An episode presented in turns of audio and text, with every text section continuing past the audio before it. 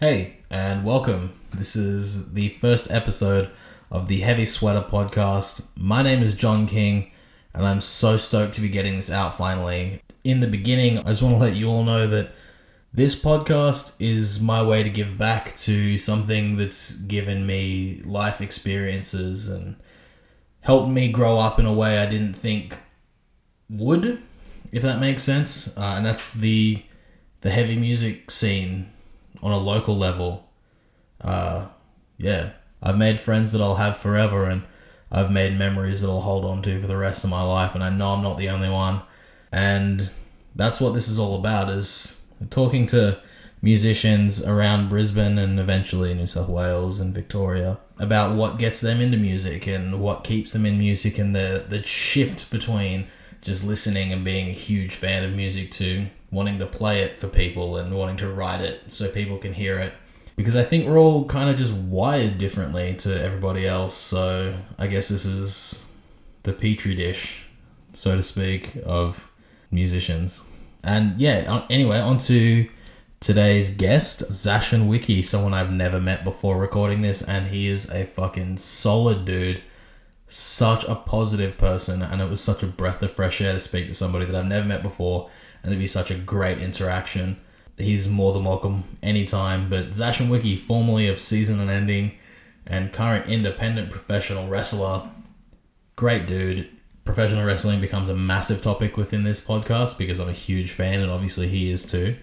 So yeah, we just talk shit, and it's fucking sick.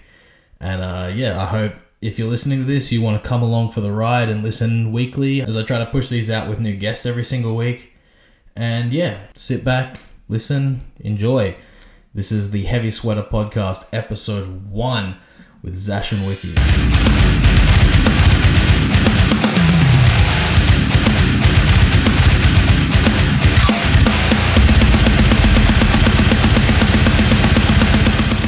Hey man. Hey bro, how you doing today? this is the first time we've met. It's so sick. We'll just get straight into it. Yeah, and absolutely. talk about music for you. So you grew up on the Gold Coast, you were just saying. So that's fucking rad. yeah, like I'd say a lot of my my music experience comes from even when I was living on the Gold Coast, like Yeah. more Brisbane stuff, coming to Brisbane shows. Yeah, yeah. They're probably kind of when I was getting into the scene down on the Gold Coast. We had places like Shed Five, Expressive Grounds, um, a couple like older school venues. The Beer Garden still had like Yeah, metal and hardcore shows on. Thursdays, but I was like coming into the tail end of that. So okay.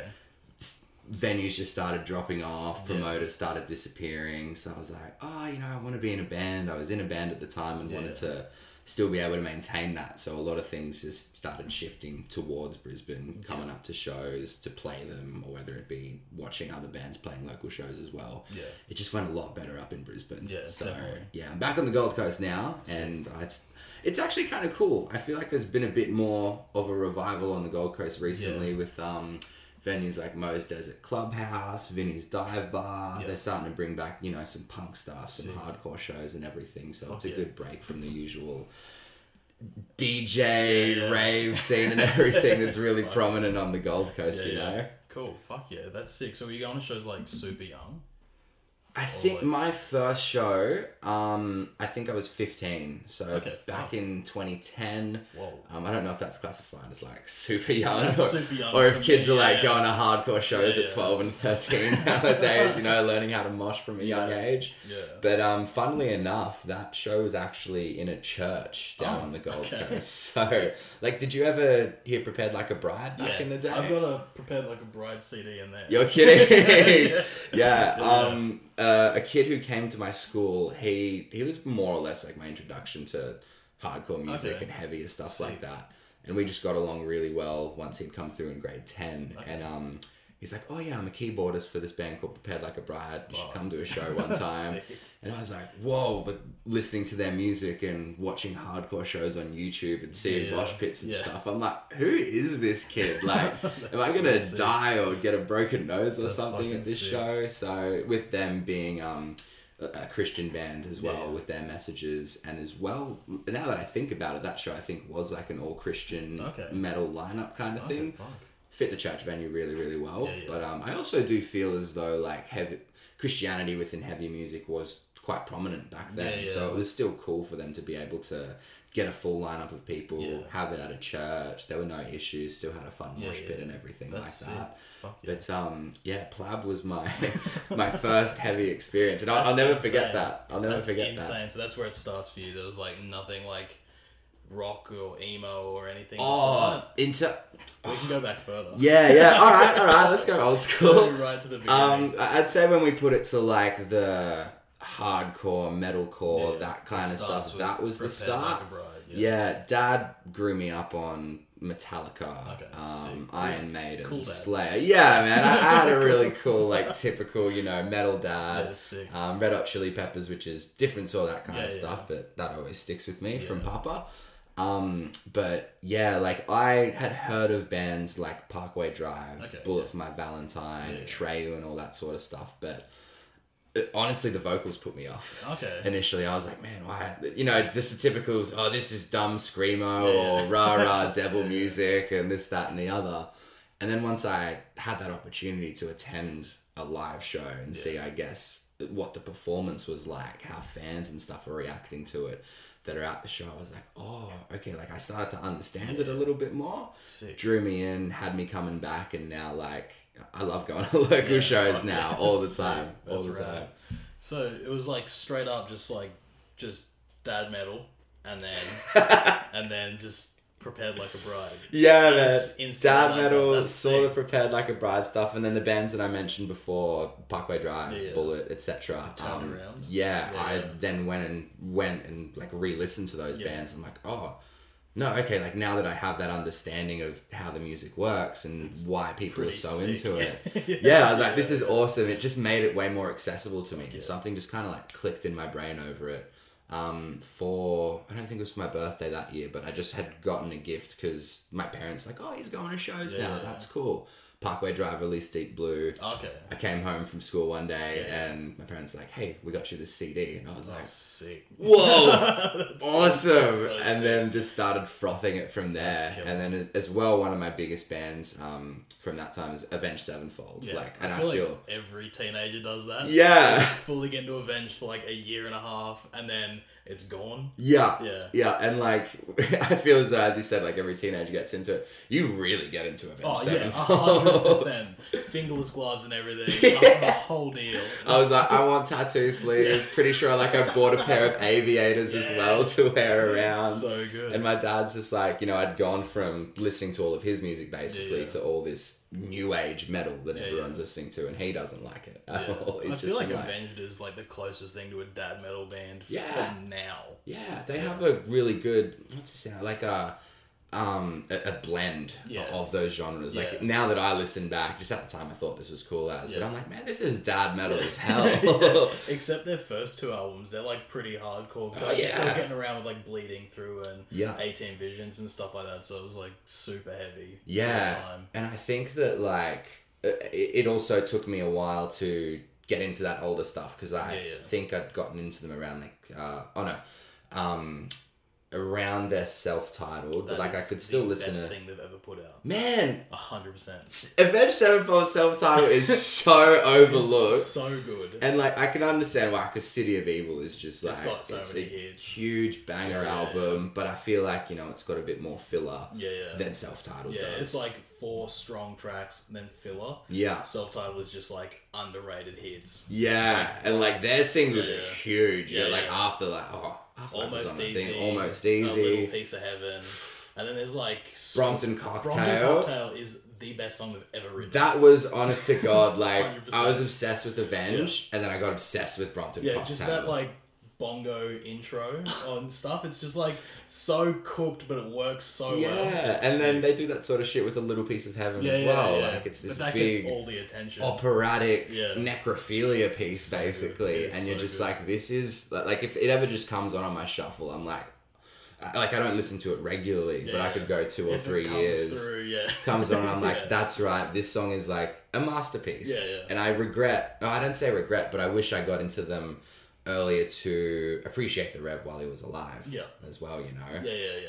because he's insane. a genius. He's Yeah. a musical genius. Yeah, even like as as simple as the almost easy intro, the double ride is just crazy. Yeah. And from like playing drums, I'm like that is just so like insane to be like, I'm gonna add another ride for one like four second piece of music. Fucking insane. So like, are you a drummer? I used to play drums Yeah. in, in Divide, Yeah. and then just like how playing drums is just thankless and you get treated like shit all the time. and you've so- got the most gear to haul in and out of every show. and no one wants to help. And I've been playing bass and guitar for like just as long as I've been playing drums, so yeah. I decided I'd rather do the stuff I enjoy instead of doing the stuff that I had to do to keep bands going. For sure. Yeah, Yeah. Brisbane's a black hole of musicians, especially drummers. Any drummer in Brisbane is in like four bands minimum. or they're in one and they don't want to move from Yeah. anything else. It's crazy. And like I got mad respect for it because I do feel it is one of the fucking tougher Yeah. roles to be playing in a band, Yeah, and I can't really talk because I'm a vocalist. so like I started off as a guitarist personally, Yeah, yeah. um, and then one day I think it was in year 12, 2012, um, I just seen something that was like, oh, you know, we're a band influenced by Bullet for My Valentine, Yeah. Avenged Sevenfold, Slayer, and just kind of half the bands that I've mentioned already. Yeah, yeah. And they were looking for a vocalist, and I was like, can I do that? Like, is that something that I could actually do? And then next thing you know, I'm like watching YouTube tutorials on how to scream and Yeah, how to fry scream or how to growl and stuff. like, all of it. And like I'd be practicing after school, and my parents would come home and be shutting down the windows really quickly, like, "Oh, I really hope they didn't hear me doing that. I'm gonna think I'm some weirdo." And then it all just came together really, really well, thankfully. Fuck yeah, cool. Yeah. That's sick. So you were playing guitar until grade 12 and then just vocals from then on. Yeah, I think Okay. again, um, I think the guitaring started around 14, 15 for Okay. me. Yeah. Um, massive thank you to Guitar Hero for that yeah. as well. Guitar changed lives. it seriously did, man. Like I, I forget about it because it, it. I feel like it was such a, at least for me, like an influential piece of the music I got into, and then wanting to pick up a guitar and actually start learning from there, which then led me into learning how to do vocals and stuff like that. Because my mum got me my first guitar for a Christmas, maybe 09, 10, something Yeah. like that. Um, and yeah, I was just playing a lot, was getting lessons. I was self taught for a while, Yeah. just ultimate guitar all the day, learning off of tabs because I I did music class in high school, couldn't read music to save my life, but I was like tabs and numbers that Easy. makes sense. Yeah, yeah. That's fine for sure. me. And um yeah, then that as well I felt really helped further fuel my love for heavy music. Okay. Like, you know, I'd still spend a lot of time on mainly Red Hot Chili Peppers Yeah. songs because Yeah. they're my favorite band of all time. Okay, but then you know you get a line six amp for your birthday, switch it over to extreme, like think it's the greatest guitar tone you've ever heard in your life. Yeah. And then I was learning bullet riffs, I was learning old Metallica riffs, Fuck and. Trying to figure out how to sweep pick and everything like that, which I never got down Yeah, personally. never.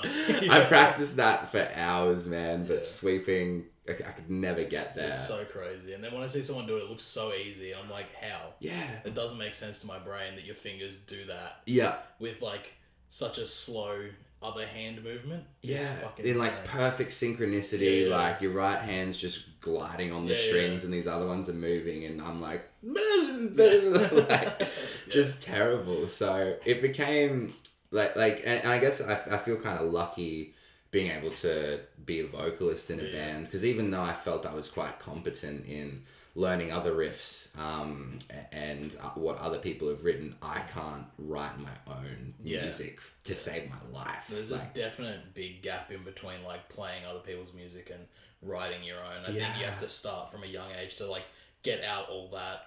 I'm gonna copy what I've seen in other songs to be creatively free later on. Without a doubt. Yeah. Without a doubt. And like, yeah, I I really struggled with that aspect of it. And then Uh, I guess as a kid as well, like I always li- I liked reading. I liked poems and things like Yeah. that. So I- I'd have my own like just in my own time an outlet for like I like writing. I'd Yeah. like write a poem or I'd just write short stories and stuff like that. And I'm like, cool. This is actually a transferable skill that Yeah, I'd be able to take over into 100%, vocals. yeah. Something I feel like I don't struggle with, even though you know I just wrote angsty seventeen year old lyrics as we all did. Yeah. Um, so yeah, having that made me, uh, I guess, transitioning yeah into a vocalist role a lot more comfortable because if I said to a band like, "Oh yeah, I play guitar. Like, is there a spot open?" and I played with them. Yeah. They'd be like, "Cool, what can you write?" Yeah. And I'd just sit there like, Nothing. man, you could put a gun to my head, and I'd probably just start accidentally like copying an Avenged Yeah, yeah. Sevenfold riff without knowing. picking. and- Yeah, five, seven, eight, just a Parkway riff, probably. So good. I still write like that now. I'm like Yeah. two, three, and open. I'm like, that's heavy. Well, man, it's a working formula. Yeah, you know, yeah, bands have made a lot of like hits and everything off of being able to write simple stuff, but yeah, it wasn't for me. And then was with my Gold Coast band for I think we were together maybe two years, so nothing major, Yeah. but did have a lot of fun while we did yeah, it. yeah, yeah. Um, and then that further uh, allowed me to embed myself into the scene. I guess we didn't play in Brisbane too much, Yeah. but from the gigs that we did or from people coming through that then formed friendships for me that I feel were vital to keeping me around in the music scene Okay. after that band broke up in 2014. Okay. I think I joined Season in 2017, Okay. Season Unending. so there was a big gap of Yeah, me not doing anything uh, musically publicly. Like I'd make Yeah. covers and you know Okay, here and there yeah. just to keep myself busy. Yeah. So the passion didn't die off. I wouldn't say so. Like there were times like I'd speak with people like, "Oh, we should start a band. We Yeah, should yeah. do this," and like nothing just ever materialized. Yeah, yeah, like yeah. let alone even a prac or something. Yeah. Yeah. So I always had that want to be able to get back into it. Yeah. But um, it just didn't have the means, didn't have an opportunity, Yeah. and then yeah, early 2017, I want to say. Um, season unending were looking for a vocalist, and I I'd seen them a couple of times Yeah, live. I'd listened to their music, and like I liked it. Um, I, I wasn't like completely sold on like djent kind of Yeah, stuff yeah. at the time yet. Yeah. I was my very four four straight Yeah, yeah. open Yeah. couple of frets riffs yeah, and stuff like that. Nothing intense. So then brought in all this like syncopation stuff, some like interesting clean sections scattered Yeah, yeah. about, and I was like, I could give this a go. Yeah. Like having the time between bands, I guess, when I was just in a stock standard metalcore band Yeah. in my late teens. I guess my learning and my development as a vocalist was very like tunnel vision. Yeah, yeah. You know, I was like, no, like I'm just sounding this way. I'm Yeah. just gonna keep trying to improve my high screams, my lows, and and that's it. That's all I've got to do. Yeah. And then still having the passion to want to be a better vocalist whilst not in a band, but not having a particular way I had to write. Like I found myself practicing clean vocals more and like more different styles of like maybe that architectsy, Yeah, like- pitched yeah, screams yeah, and things like that. So once I joined Season, I just had this like whole new arsenal of Yeah, vocals okay. that I did not used to use. So having those available for now, a new kind of musical genre in that djent metalcore crossover kind of thing. It was a lot of fun. It was a lot of fun. So I'm thankful as much as I missed being in a band for those three odd years. Yeah. It, it was very vital to me being able to, I guess, produce stuff that I was really proud of Yeah. when to- I was a part of work Season. on your vocals to get to a band like that. Yeah. 'Cause if you didn't do that, you probably wouldn't have been like, well, I can competently take that on Yeah. and do that the way they need it done because they're a very particular band. Yeah. Even now, like I haven't heard a whole lot of what they're doing now with their new lineup, but they're still very particular and specific to what they do. It's not like everything everybody else does. The baby alpha wolf. yeah, I know what you're saying Yeah. that terms. Like, I feel it, it, it was good of them, I guess, to go in the direction that they were in because I think we've had Australian bands over the years where they get quite big. Yeah. Um, everyone jumps on that sort of sound. I feel like Yeah. the first ones that I have memories of was North Lane. yeah. They did that, and that's kind of when a lot of bands started to get that. Yeah, Uh, sprinkle some djenty sort of stuff, more ambient. And the cleans and yeah, just like the big sound. Yeah, As well. and uh, it was real good, you know, because people were like, "Oh shit!" Like we don't have to write stock standard Yeah. metalcore anymore. It really like fleshed things out, and now, and I don't mean it in a bad way at all. Yeah. Like the, the baby alpha wolf comment is no. like it's totally apropos. Because it's they're, they're the new North Lane. They're the new Yeah. band that everybody wants to be. Yeah, Because and they're doing what they're doing. Understandably so. So successful. They're killing it Yeah. right now. You know, like Yeah. they've produced a sound that you know might have been around from bands like yeah, just Sworn In or whatever it Yeah, may yeah. be from a Yeah. couple of years ago. Alpha Wolf are fine tuning it, Yeah. so it's definitively Alpha Wolf. You Yeah, know, yeah. you can listen to one of their songs and go, That's Alpha Wolf. that's them Yeah, for sure. And now it's just again not a bad thing. It's just the way the cookie crumbles. There are other bands that are trying to emulate that success to Yeah. a way. So they're allowed to do that. Yeah. Absolutely. 100%. And then I just think as those bands mature as musicians, they'll go, cool. Now we'll be able to fine tune the things that doing. we want to do, take those influences from elsewhere. And I, I do feel as though the last couple of years, um, I think the Australian heavy scene's in some pretty good hands. Yeah, at the moment. Definitely, yeah. yeah. there's some killer bands coming up as long as Al- as, as well as Alf Wolf, like Gravemind and Justice for the Damned, and like those bands are just killing it Yeah. right now. Yeah, Polaris shooting Yeah, into the stratosphere Yeah. right now. But like, yeah, going off the bands that you'd said, like, I, I was going to mention Gravemind Yeah. myself. Yeah, yeah. Like, they they're on another level. Yeah. Like, in ter- I don't even want to call them a local band anymore. no, you know, yeah, like I don't the think you can. yeah, the level of success success they're pulling, and like, have you seen them live before or recently? Uh, no, not recently. Yeah, like they are, they've just stepped it up a huge game, and Yeah. like I don't want to blow smoke up their ass because I'm mates with them, like really good Yeah. dudes. I actually got to um drive them on Okay. like one of their one of their first like interstate travels and things like sick. that, and I was just like, oh my god, these guys are so nice. And then yeah. like my housemate at the time actually played Gravemind almost religiously, and I was like, oh dude, like I'm driving Gravemind. It's like what? What? That's not fair. Like you don't even listen to them. What do you mean? So good. And then I saw them live, and I was like, okay, like killer band. And watching their progression over the past, it'd be almost four years now. Yeah. From like that, where I don't want to say stereotypical deathcore band, but more just in that deathcore genre yeah. to evolving now to I'm not gonna name a genre because I'll probably get it wrong yeah. how they want to be classified, but it, it's it's incredible now. Like I've seen them three times this year, I think Okay. um, and they're just really out. Of, like you can see them and go, oh yeah, like that's incredible, and see like another maybe like a strong other local band or maybe even an interstate act, and there's just there's a huge gap in quality that Yeah. they're able to bring, and we're getting that with a lot of Australian bands, Yeah. like where I'm going to gigs. And I'm getting the feelings that I'm feeling when I go to see Parkway, when I go to see Bring Me the Horizon, even though it's not a huge stage show Yeah. like my blood's pumping like i'm just so into it Yeah. getting lost in the music you Yeah, know whereas at- at 17 20 whenever it may be i'd like to be watching local bands and Yeah. just like oh yeah i'll have a little mosh you know and Yeah, just like because cool it's a breakdown. Yeah, yeah. and now i'm just getting like 30 minute sets where i'm i feel so engaged from the music from top to bottom. So australia is in a good place. Yeah. and europeans love australian bands as well. So once these borders open back up and we get to some kind of normal thing, I think that's going to give wicked opportunities for like I think Avil like did have a tour planned. Yeah, it was like it was like insane Mm-hmm. to see, and then Justice for the Damned got a Kublai Khan and Yeah. I, I am TX tour,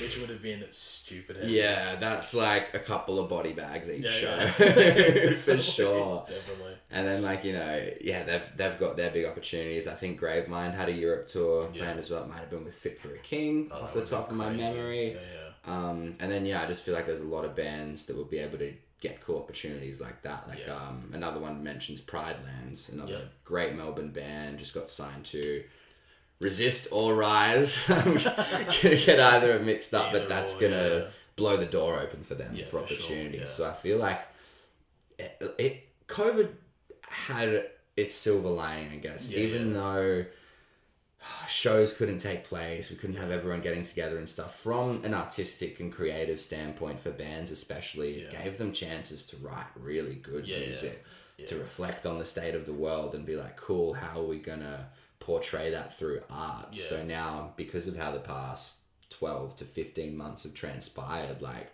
i think we're just sitting on a little hot pot Yeah. of like bands that cool once it's all ready to go again Just explode. they're going to be getting out Yeah, there. yeah. And like, I think eyes are really going to come to Australia Yeah. once we can get that going. Which would be sick because there's so many like underrated bands to come from Yeah. Australia, especially Brisbane, and then they just don't get the attention elsewhere. Like the Gift Horse is one of my favorite bands of all time. Yeah. Just like insane, like not even like a crazy like heavy band, just like good music that like hits somewhere else. Good. Yeah, it's Good. like crazy, but they're not around anymore. And like thinking about it now, like they should have been way bigger than what they were. Like they should have been on the level of like Amity and Buried in Verona back in those days, but they weren't, and they really should have been. So, So, had think- they been around for a while? Uh, they were around for like a fair while. Their vocalist um, ended up committing suicide a couple of years ago. Oh, tragic. Yeah, which is pretty hectic. But um, Matt from Via Studios. Oh, Matt back. Yeah, yeah, Yeah. He used to play guitar in them just before they broke up. Right. Yeah. And when I found that out, I was like, what the fuck?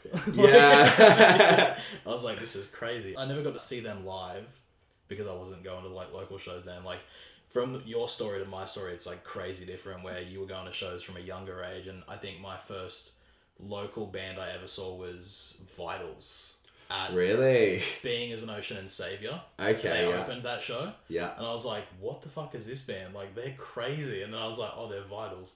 Sick. Cool. And now Nick Huggins is like doing crazy stuff with his Yeah. new band. So good. It's gnarly, man. Yeah. Like, and, and it's weird going back to Matt, like, how people in bands and stuff just slot into like little, like, you know, from him going from the Yeah, Gift yeah. And then now he's running via Yeah, studios. yeah. And his guitar shop upstairs. It's the only place I take my guitars to. Yeah, he's a legend of a So dude. good, yeah. Shout out to Matt Back and Yeah. Via Studios. It's a weapon. Great guy. And then like um Sean from Thy Art is Murder, like I went to just um record like I had a chance to just like write some stuff with a friend who he's he's a real good guitarist and Yeah. makes his own music and he hit me up end of 2019 early the early last year maybe. Um just oh hey do you want to do some vocals on a track? Like I'm Yeah. looking fiddling around. I went cool. Hit up one of my friends for it's a place called Sledgehammer Studios Okay, um run by Dan Field and I was like cool yeah I'll pay for whatever like I'll come in just, Yeah. just uh, like I wasn't like it's nothing majorly serious Yeah, where yeah, I've got to have this down I'm just I just wanted to go work with some friends you know and just have a little bit of a chill vibe to it Yeah. and we get there, and Sean from Thy Art is Murder is like also like a co-owner or has a part in that studio. And I'm just Oh. Like, what? like, what do you like? Do you know who you are? Like, And I'm just trying to sit there like, okay, just like act fucking normal, and he like let us in, had it all set up, and I'm like. Okay, sweet. Like you know, these people who do do like such great things, they are totally normal people Yeah, that have yeah. their side hustles Yeah. and it's cool i guess to have that um because then you, you know you're with someone who knows what they're doing Yeah, yeah. like matt's been doing his shit for ages Crazy now so yeah, you're yeah. in good hands if you need a guitar service need to him ask him about Yeah, yeah. things and he's got that knowledge and Yeah. then me then going into this studio i'm like oh because Sean has this affiliation with it, like I'm obviously going to be using good gear, like Yeah. I'm going to be using this, that, and the other, Yeah. and I felt confident in Yeah, being able to pull something out of Yeah. it. And then, funnily enough, actually going back to earlier in the conversation, um, my guitar teacher at school, he had his own studio down on the Gold Coast, and he was recording bands like um, how am I forgetting this now? When I, I tell the story all the time, recording bands like Karnivool Okay. and Whoa. and like Dead Letter Circus and Yeah, yeah, stuff. yeah. Now he's the guitarist for Dead Letter Circus. Oh fuck. And I just look back on that and I'm like, man, this guy like taught me how to play guitar. Yeah, like that's it's, crazy. it's so so weird. And he Yeah. was always super talented. Like I thought I was fine for being a self-taught guitarist for a little bit. Yeah. And then he's like, no, here's like some good picking techniques. Here's some like ways to write riffs and here's better ways to play songs that you already know. Yeah. And you're just like, wow, like it, the world's so small. Yeah. The world is so small. Yeah, yeah, yeah. Like um, when I was playing drums, similar to that sort of vibe, going in and being like just looking at like drum stuff, and then the guy that was like the drum guy for this music shop in Nambour called Shake It Up Music would just come over, and I was like, oh yeah, cool man, yeah. And then I realized it was Ryan from Signal Firing Squad, no way. and I was like. When I when I like it finally clicked, I was like, "What the fuck are, are you doing here?" Yeah. yeah. And now like I go in, and he calls me muffin pumper and all this shit. He's just like an absolute legend, and he and I just have like these weird conversations that like sort of go nowhere.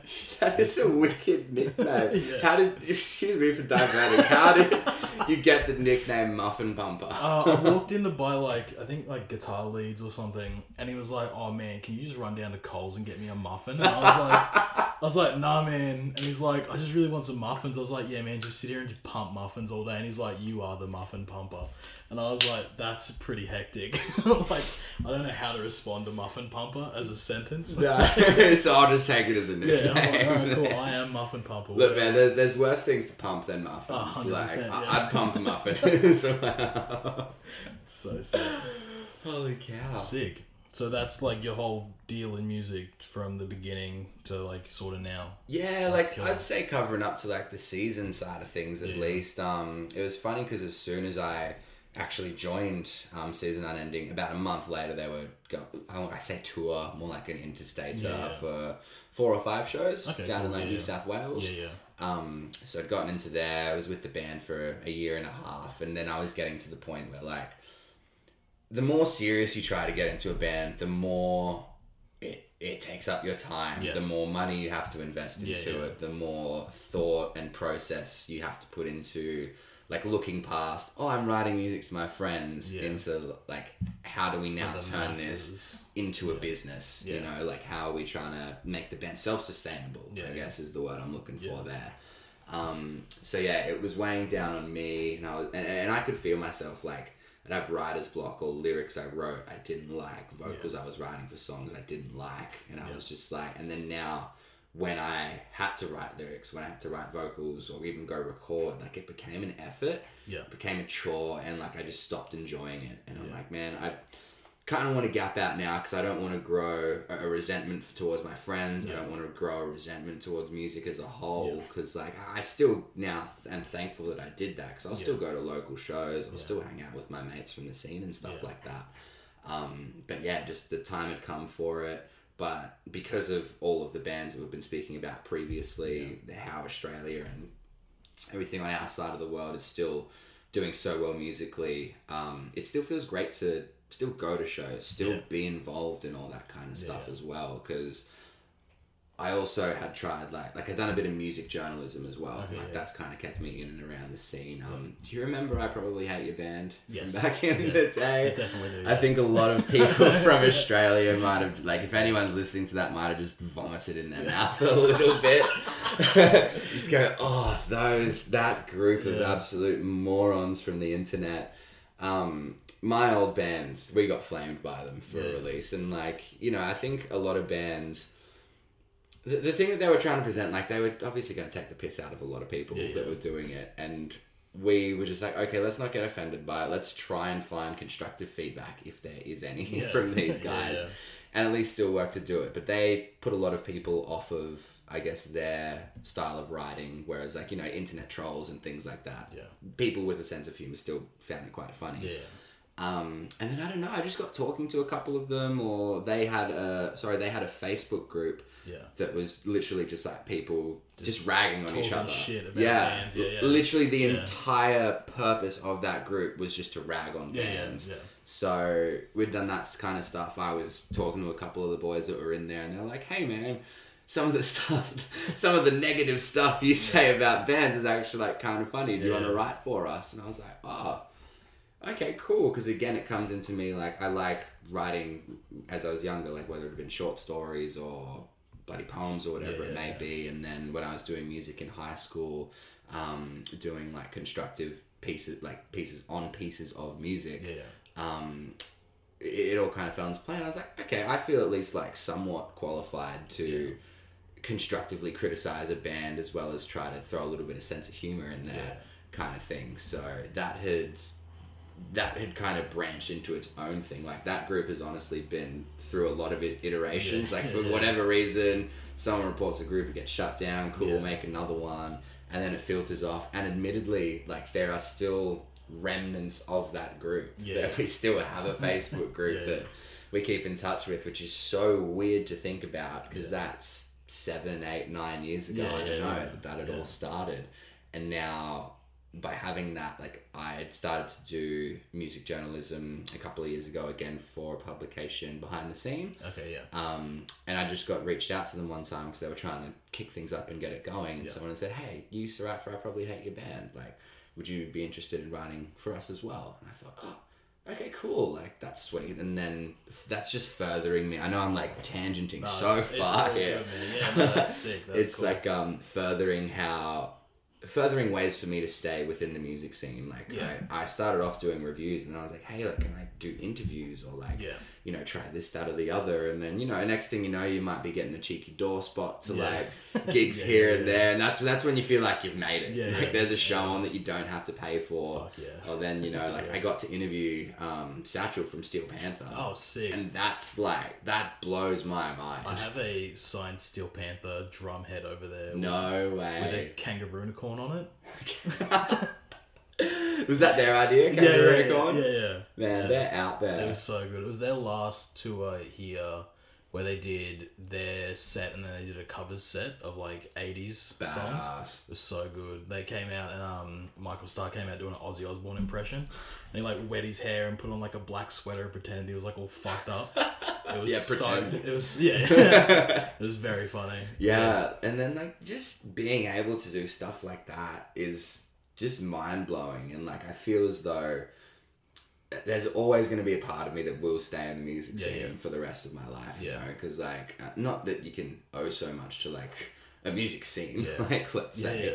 But I just feel so like indebted to it for it's given me so many wonderful opportunities. Like I've made lifelong friends across the entire country Yeah, yeah. like how could I not want to still be a part of it, you know? yeah, yeah, and I know over the years as well, there's always the talk of, oh, it's such a toxic scene, or, you know, there's it this, that, and be. the other. Yeah, yeah. It absolutely can Yeah, be. yeah. There's crappy people out there that are going to make you feel like crap or try to bring you down to their level and Yeah. stuff. And it's like, cool, steer clear of them. Yeah, yeah. Like, those people are everywhere. yeah, for every yeah, no matter where you go, Yeah, it's in music, it's Yeah. in wrestling, it's Yeah. in hospitality, it's in all of it. Yeah. So I just feel it's conducive to your own sanity and your own enjoyment. Because I think for like every one toxic person, there's like five of Like the best people Yeah, that you'll ever meet in your life. you Definitely. know? 100%. So whilst I see it from their perspective, it just makes me go like, man, cool. Find new friends in the music Yeah, scene. Go definitely. find other people that you'll hang out with Yeah. and start enjoying it. Because Yeah. once you can start enjoying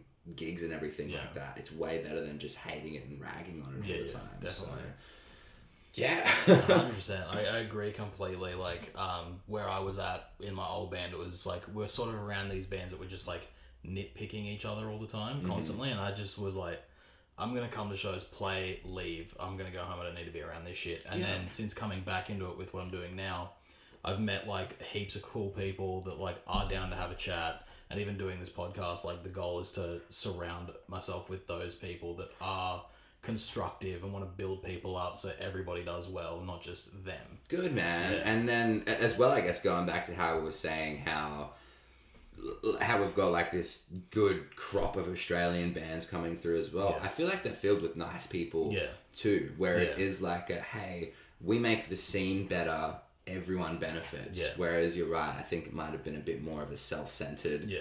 attitude towards it all 10 years ago where it's like oh we'll make our band better and Yeah. that'll make the scene better Yeah, or yeah. something like that whereas now things just seem a lot more collaborative Yeah. like the bands that i'm into and are lucky enough to be friends with it's just like yeah these are the great people that now i get to surround myself and spend Yeah, yeah. time with when i go to shows Yeah. you know like it's, Fuck it's yeah. not I don't want to say it's not too difficult because like it can be hard making new friends Yeah, and I yeah. guess dropping old habits if you're used to being around toxic environments. yeah. But the opportunity's absolutely there. Yeah, like you know, go talk to a band after you've seen them and say like, Yeah. "Oh man, hey, great set." Next thing you know, you guys might have a ten minute chat about Yeah, yeah. anime or something definitely, like that, and they're gonna remember you next time you come. So.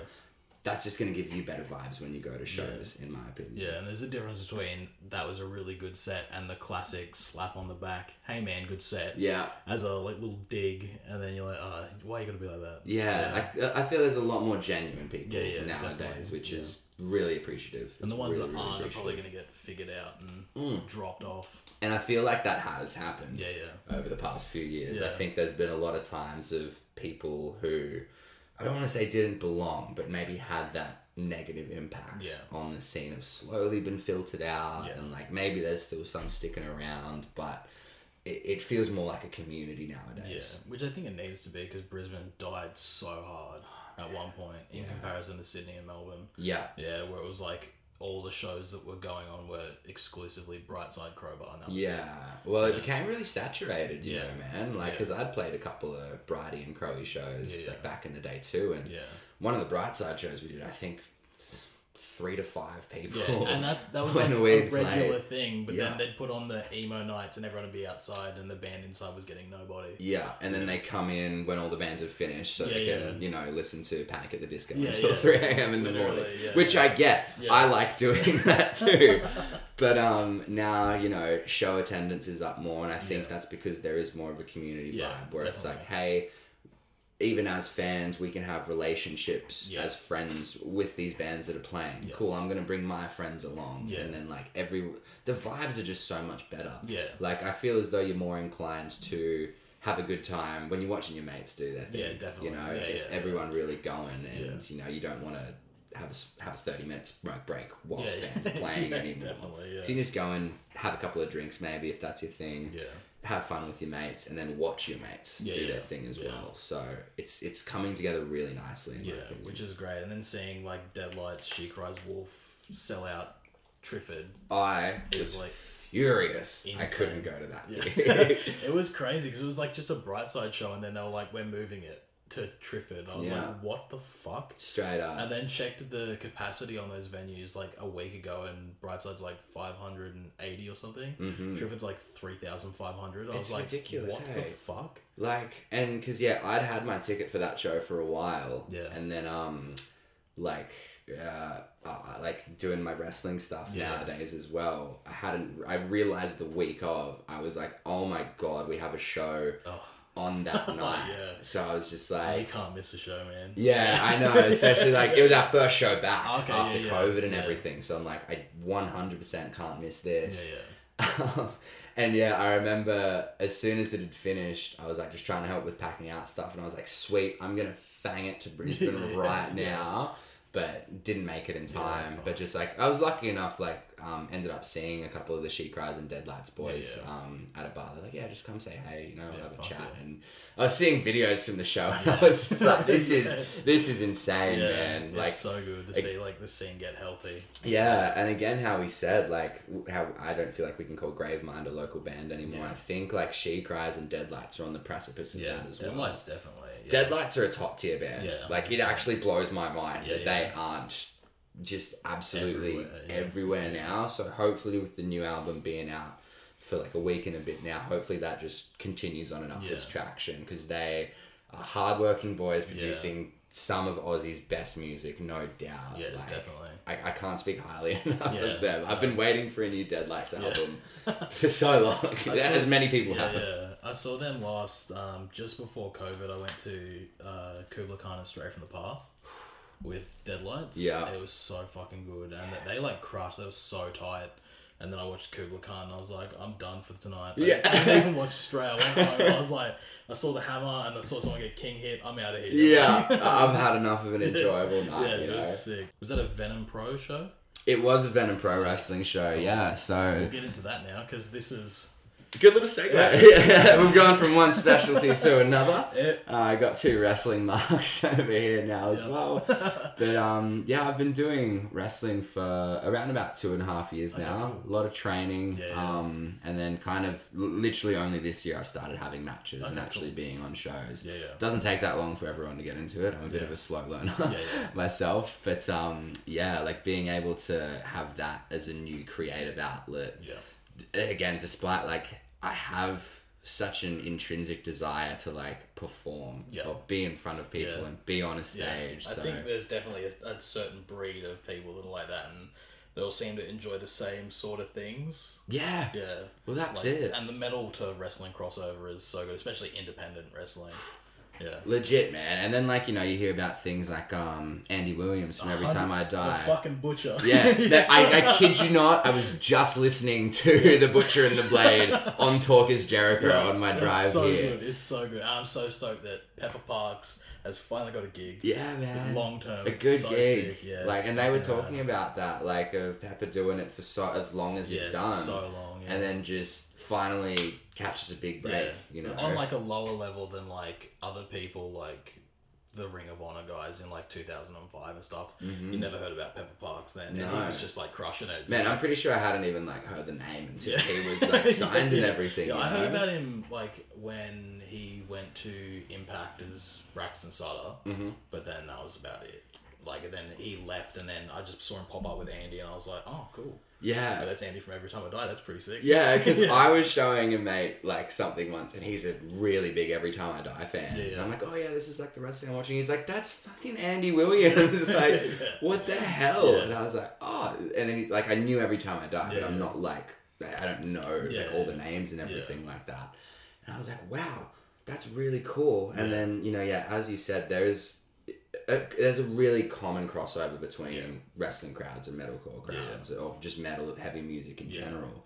You know, like there's so many people who, when I'd go to local shows um, a couple years ago when I was in season, Yeah. would always talk about wrestling, Yeah. rock up the shows, too sweet each other, Yeah, 100%. like you know talk about whatever pay per view happened on Yeah, the yeah. last weekend. Yeah. So it, it you're right, like a lot, and then a lot of people that I wrestle with, like there's some that are previously in bands or that do go to local shows, listen to heavy music as well, and um, it's cool having that crossover. Yeah. and. To, to dive, I guess, into it with the fun stuff that Venom is doing at the moment.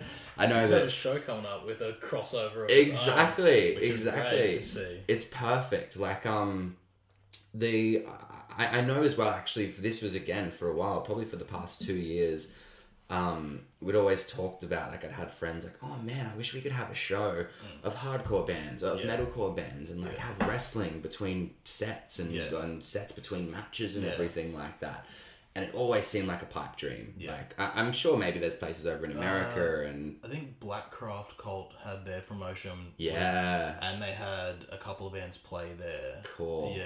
Cool, because yeah, it's they go hand in hand. Yeah, like they just totally easily, go together. Like It live music vibe. brings that energy. Yeah. Live wrestling brings the Especially energy. Especially the wrestling we probably watched as kids, like the 2003, 2002, like Ruthless Aggression era. Yeah. It was always like Limp Bizkit and Yeah. Cold and like just heavy metal bands. And you like didn't realize until growing up that like it was implanted early to, Yeah. listen, to listen to heavy music. yeah, Which is sick. It's yeah. been tailor made for us, and then like SmackDown versus Raw soundtracks as well. Megadeth and shit on Some it. of yeah. the best Three Days Grace, Yeah, like some of the best gaming soundtracks of all time, and you know it's always been sitting there that.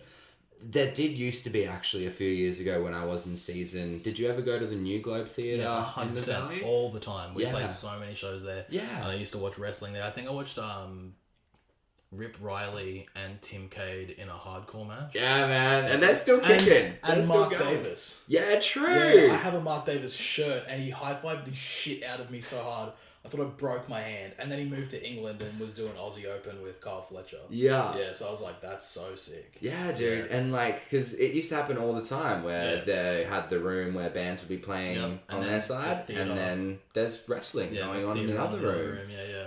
And it, it surprises me, as you said, there have been other places that have done it, but I'm Yeah. like, why haven't we done this in Brisbane Yeah, sooner? yeah. Like, it makes perfect sense. So, a couple of months ago, um, my promoter, he had said he's like because he knows that I'm from the music scene Yeah. and from Brisbane and everything like that because Venom Pro Wrestling's based out of Yatala. Yep. Um, you know, about forty minutes from the city, give yeah. or take. Yeah. And he said, "Hey, we've managed to score a Brisbane gig. Um, I want to have bands playing as well Yeah, with it. so. Do you know any?" Yeah. And I just, I got so giddy. And you picked the filthiest band in Brisbane. I started giggling like a schoolgirl, Yeah. man. I'm like, this is like, I felt like it was tailor made for me at least Yeah. have an opportunity to try and do something really cool that Brisbane has been missing. So Yeah. when he put that in my hands, my, my first thought was Aparte. Yeah. Like they were without a doubt. I was like, Yeah. they have a lot of their new stuff that's going to be coming up in a couple of months.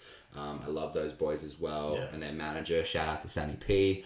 Um, huge wrestling fan as well. So I'm like, I think if I pitch this to them, I reckon they'll be down. Yeah. And again, it's that style of music that's really well suited for it to go Yeah. in with it as well. They have like a theatrical sound without being a theatrical band. Yeah. Which is like crazy. Yeah. Yeah. So they like when the feelers were put out there, they're like, "Oh yeah, no, like that sounds cool. Keep Yeah. us in the know, whatever."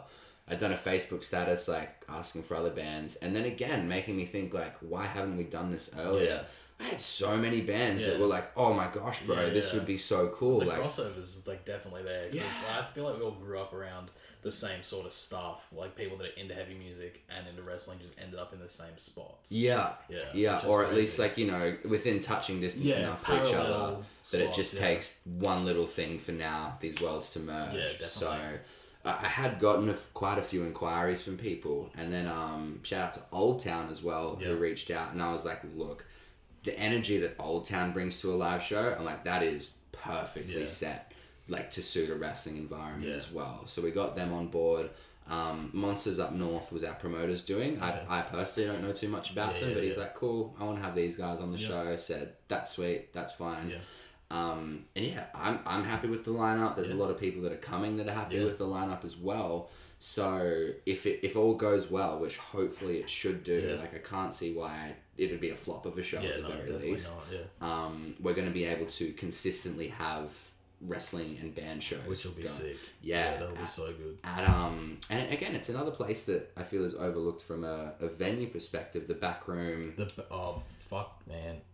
You don't like the back room, or I- is this like I a? love the back room. Yeah. The last one I recorded was with my buddy Wade from Virtues, Yeah. and he and I both agreed that that is one of the best venues in Brisbane. But it's There's never shows there. 15 minutes out of Brisbane, and nobody wants to go there. I know, and It it's is like, so come on, good. man. Yeah. Like it's attached, and like just that the whole Chardon's Corner, like it's a really Yeah. nice venue. Like I played. Oh, what was it? I was in season, and I cannot remember the name of the festival, but it was like a full day long Yeah, festival I at think, Backroom. I think I remember seeing that. Yeah, it was Yeah. like She Cries were the headliner. Yeah. There were a couple of interstate bands who were Yeah, yeah, playing. Aparte were on it. Yeah, And I went there and I thought this place is bloody wicked. it's so sick. the band room is huge. The green room is massive. yeah, I've heard about that. I I wasn't in a high enough band to be able to go in the green room. So good. But um, yeah, and the sound, the So sound good, really yeah. stood out to me. I was like, man, some of the bands I'm seeing play sound the best Yeah. that I've seen them Yeah. in a live setting. And it's a huge space, and you get the barrier, so you feel like you're a real musician. Yeah. once, which is excellent. legitimately plenty of space to pit and everything Yeah, yeah. like that so yeah i'm really excited for uh, like at least you know to have a solid helping hand in trying to put that together Fuck have it go well and then it'll be going on every three months Sick. and then Cool. that can just be such a cool way for these two communities to come together yeah. i saw it as an opportunity for a lot of wrestling fans I know from like whether it be that South Brisbane area or Yeah. Gold Coast that come to Venom shows, if they make the travel to this one, hopefully they end up finding bands that they, They like, like, that they haven't heard of before Yeah. because maybe they've only listened to Triple J or Yeah. stuck to what's hot like like Parkway Drive Yeah, and yeah. Alpha Wolf and Yeah. stuff and it's like yo there's some high level bands Yeah. playing like on a local level Yeah, yeah. that you're missing out on Yeah. and on the contrast, like there could be because again, I said I know that there's a lot of people in the heavy music scene that like wrestling but they don't, go to They local don't like wrestling. independent wrestling. No. They, they don't look past the two big promotions. Yeah. I'd say four big because I like to include New Japan in there. Yeah, good on you. Excellent, Yeah. excellent. Um, but yeah, so I don't think many normal wrestling fans look at an independent level, Mm-hmm. look deep enough to find out who a Adam Brooks is, or a Tim Cade, or a Robbie Eagles. Yeah. maybe. Yeah, And then again, it's how we were saying before, how I feel as though there's a lot of bands that like have grown and developed and doing really well in Australia. Australia's on like a very Yeah. big up in the I wrestling think- world at the moment. I think it's a lot of people want to give people the chance to see what they could see in America in Australia. That's it, because as you said, we've got people like Brooksy, we've Yeah. got Slex, we've got Yeah. Tim Cade, Rip Yeah. Riley's amazing He's as well. incredible. Yeah, People coming through down in Melbourne. Yeah. Um, shout out to Edward Dusk again. He's a fantastic wrestler from down that way. But there's, like you know, whilst might not be able to compare it to like AEW and wrestling because of the vast production and everything Yeah. they got, you're still getting really, really good Yeah. matches out of that. And you know, I didn't even really know that independent wrestling was a thing in Australia until I Yeah. started training. And Yeah. I was like, wait a second, there's shows on the Gold Coast. Yeah. Like, there's two promotions in Brisbane right and now. then there's UPW and Sunshine Coast, which are more like a TV style. yeah. but still a good gateway for people to realize that it's in the area. Exactly. Yeah. And like we've got that now available to Yeah. us and it's just for for opportunities like Backroom Brawl um for being able to get it out there and for people to know about it cuz now like I, I don't want to toot their horn because I wrestle for them and Yeah. put me over, give me a championship. like, like I, I'm loving the Venom product, especially starting from this year. Yeah. Like, it started to take much more of the storylines happening everywhere. I'm getting engaged. I've had a couple of friends of mine that have um, come to their first shows. Yeah. Now they're consistently coming to every show. Fuck yeah. and like one group of them um, is friends with a couple of us and yeah they've literally started just coming to support the boys That's and sick, yeah. they are literally the rowdiest group at That- every yeah, show fuck yeah, now that's all you need, like they man, have some yeah. drinks they're so into it yeah. like and even the wrestlers out the back they're like who are these people? Like, Yeah, yeah. where have they come Yeah. from? And like, you know, I'll ha- go back to theirs after a show and we hang out for a couple more Yeah. drinks and stuff. And they're like, yeah, dude, like, they're not like hamming it. Like at first, it was just like, cool, we'll go see our Yeah, mate. yeah, But yeah. now they're like, no, like wrestling is so much fun. Like there's so much to it, and it's really easy to enjoy. And is. some of my other friends have been saying the same thing as well now. So it's just like, I think you just got to give it a chance. Yeah, I, it gets a bad rap, especially like when the F word comes up. Yeah, which like I've never been a fan of, and like when you tell people you're into wrestling, they're like, "Oh, the fake stuff," and you're like, "Hold the fuck up!" Like, Mhm, Come on now, let's, bro. let's not let's not go there. Yeah. we'll go like work, but not fake. We Yeah. there and like, it's hard to understand Unless you without know. giving it a go. Yeah, yeah, yeah. I can watch like literally any product. It doesn't matter if it's like Japanese or deathmatch or lucha libre. Like I watched Jay White Tanahashi for the Never Open Weight, Yeah. And there's just like eighty percent of the match was dragon screw leg whips, Yeah. and they just work leg the entire time. I think Yeah. you need to like get into it and understand that it is just storytelling in Yeah. a different way. Exactly, because if you go into it going, "This is fake fighting," if you're going into it expecting fights like a UFC style kind of thing, you know, it's Which like you can not. you can get, but like You not can all get the your shoot time. stuff, but Yeah, yeah. like the the art of pro wrestling is in the storytelling. Yeah, yeah. You know, And the the suspension of disbelief Yeah. for like even if it's just a second to like get somebody who's not normally into it to be like, oh fuck, that looked pretty hectic. Yeah, and man, like even I'm sure you probably get this sometimes too. Like for people who've been watching wrestling for as long as we have, mm. like when my dis when, when I suspend my belief Yeah. because like they're just telling that good of a Yeah, story and they're wrestling so well. That pulls me back and go, oh, that's right. Like this Yeah. is what wrestling's about. Yeah. So people, I just think, need to approach it with an open mind. And I've had people like be apprehensive at Yeah, first yeah. because you know I had friends come over. Oh, I'm, I'm watching wrestling. Like come Yeah. down, and they're like, ah. Yeah, I'm- I'm not really yeah, following yeah, it. And then after a couple of visits, that like you know, they're oh, oh, man, what are you watching? And then Yeah, like yeah. they're sitting down and Yeah. getting into it in their own way. Yeah. So it's it's a really weird world. But I think once you give it a chance, like you'll get these emotions and Yeah. stuff that you can't get from places like UFC or Yeah, boxing and stuff like that. Yeah, definitely don't start with the Monday Night Raw though. No, no, we'll skip Raw. Yeah. Can show you a bit of SmackDown, probably some A Dub. AEW is like where I'm at. Today's uh, Double or Nothing. It's the first AEW pay per view I've ever missed. So I, I've watched literally all of them as they happen. I literally made a joke to my group of because like I'm in a little like wrestling group from Yeah, yeah, of Facebook with interstate mates and stuff, and they um for like pretty much all pay per views we always have like comment threads of like going along with it, Yeah. and it was basically like just starting as I was leaving, Oh, okay, yeah. and I was like, yo, I'm this close to canceling this freaking podcast session because like oh man. they said it's hot, Yeah, and like I watched um, like a highlight reel of like the first couple of matches, and I was like, "This is fucking yeah because they're back to full crowd, Yeah, yeah. and apparently they the- were on Friday. Yeah, actually, Yeah. sorry, I Yeah. did see that. Yeah. And like, yeah, just in the comments, they're like, yeah, awesome. Hangman Page and Cage was a banger. Oh, yeah. Crowds losing their minds, and I'm like, I'm gonna go get this done, and Yeah. I'm going home and watching yeah, it. definitely. Yeah, I looked at the results just before. I was like, "Oh fuck, this looks like a good show." Yeah, like, cause I, uh, it's been hard at times lately. Like, I've been struggling with keeping up to date, either Well, with being WWE being or within it, it's definitely going to be a lot harder to keep up with everything going on. Yeah, Yeah. and then like you know, I'm trying like uh, there's a lot that goes into wrestling. You know, ever since I started doing it, that encouraged me to like start working out more, eating well. Mm-hmm. Yeah. Because my first few training sessions, I was destroyed by the end Yeah, of the yeah, day, and I'm yeah. like, cool, bro. You can play wrestler, or like Yeah, you can yeah. start actually trying to get Yeah, into yeah. that sort of thing. So now working full time and then trying to like make your own meals as well as staying on top of gym and everything Yeah. like that. I'm just like I don't have as much downtime as I would like to be able to watch it. Yeah, so missing a lot of stuff that's been going on recently. I looked at the card today and I'm Yeah. like, this is an It's immense. stacked. This is a crazy stacked Stack- card. Yeah, it's crazy. And like top to bottom, like you know, even on pay per views, I could be like, oh, I, I could skip that. Could miss that and I wouldn't yeah, be. I'm on yeah, all of these matches I'm pretty invested in. Like I could definitely just sit down, watch it. Like I don't want to look at the results because like that's gonna have me just go, oh okay, shit. Like what's gonna happen? Yeah, yeah. And just be really into it. Yeah. So I find that funny that we, we both had our eyes on it. We were Yeah. just like, damn, we're, we're gonna skip it this day. we'll get to it. I'll probably watch it tomorrow or something. Yeah. yeah. Fuck yeah. Cool. When did the crossover happen from music to training to be a wrestler? Yeah, um, so like I've done the whole like being in a band, quit a band, and then actually shortly after I think it was actually even around. I might have instantly transitioned to be honest. Like Okay. right at my tail end of Season Unending was when Super Showdown happened down in Melbourne. Yeah, and Buddy won the cruiserweight.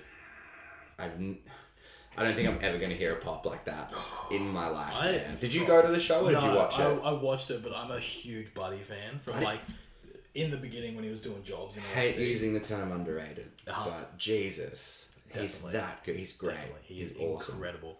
Yeah, just everything he does looks like it's fighting for his life. Yeah, Yeah, does like- it so crisp. He's jacked. Like Huge. he's doing he's Huge. doing cruiserweight stuff and Yeah. looking like that. Yeah. It's just Yeah, awesome. It's so sick. But um, yeah, like I'd done like a handful of shows around that time as well, and that's when it was starting to get better. Like, oh damn, this is kind of really starting to wear down on me. Yeah.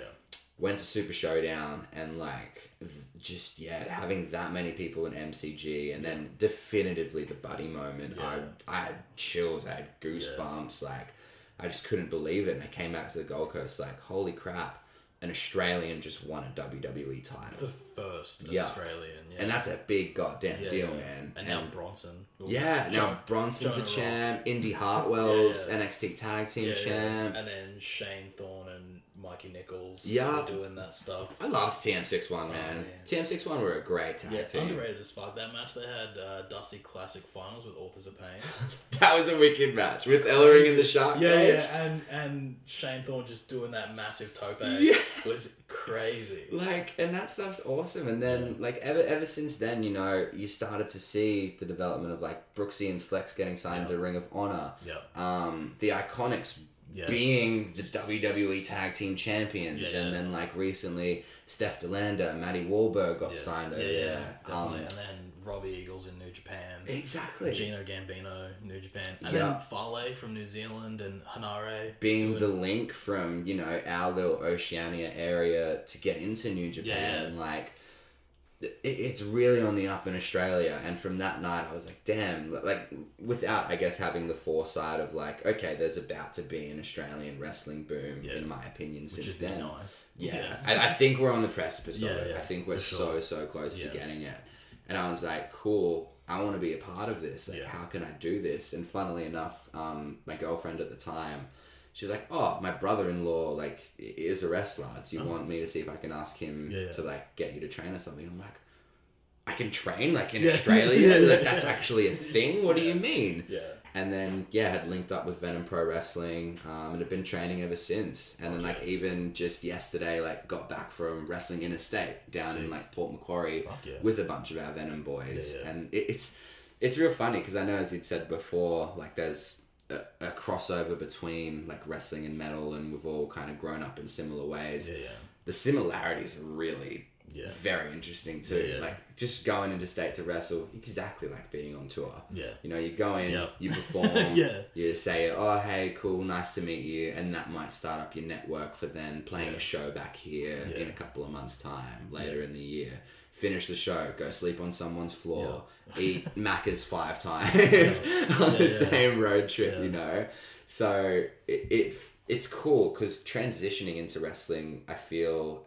I, I very serendipitous. I feel it came at the right time. Mm. Yeah. Like even though maybe if I could have got, I do wish I got into it when I was younger, yeah. so I'd be more experienced Yeah. than I am at the age of twenty six. Yeah. I'm like, nah, clock's ticking down on me, man. you could just be the new my D- knees are starting to get a little crunchy. Be the new DDP. Start, Yeah. Start late. World Start champ. late, hopefully still get a good rub one day. Um, but yeah, I think having that experience of working in a band, especially from a performance aspect of like, you know, you're Yeah. putting on a show for people and then how to interact in a professional manner because Yeah. you've got to do that in a band as well, yeah, yeah. you know.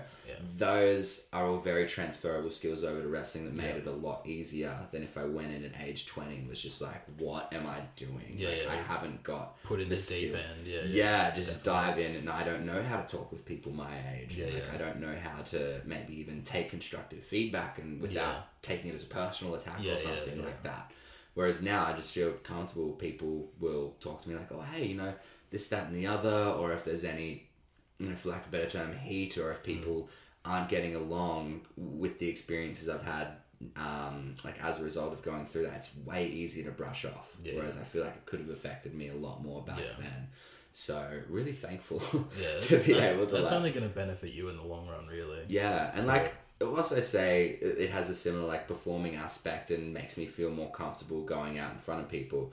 That's not to say I don't still feel like nervous crap going out to a match. I'm still Yeah. like, oh, this is like, whoa, still like very new to me, very fresh for me. How's it gonna go? But like, I feel as though having performed in front of people before, I'm like, oh, okay, like. I know at least how to work a crowd, Yeah. or get people hyped up Yeah. and make them excited for stuff, you Yeah. know. And then being a vocalist as well, like I've been told, I'm able to project really well. Yeah, yeah. So like you know, for selling or whether it Yeah, be yeah. trying to talk some trash or something Yeah. like that, I'm naturally just yelling as it is. And people are like, oh yeah, man, like at least people from the back can hear you Yeah, and yeah, stuff like which that. is so good. yeah, you've got to be able to.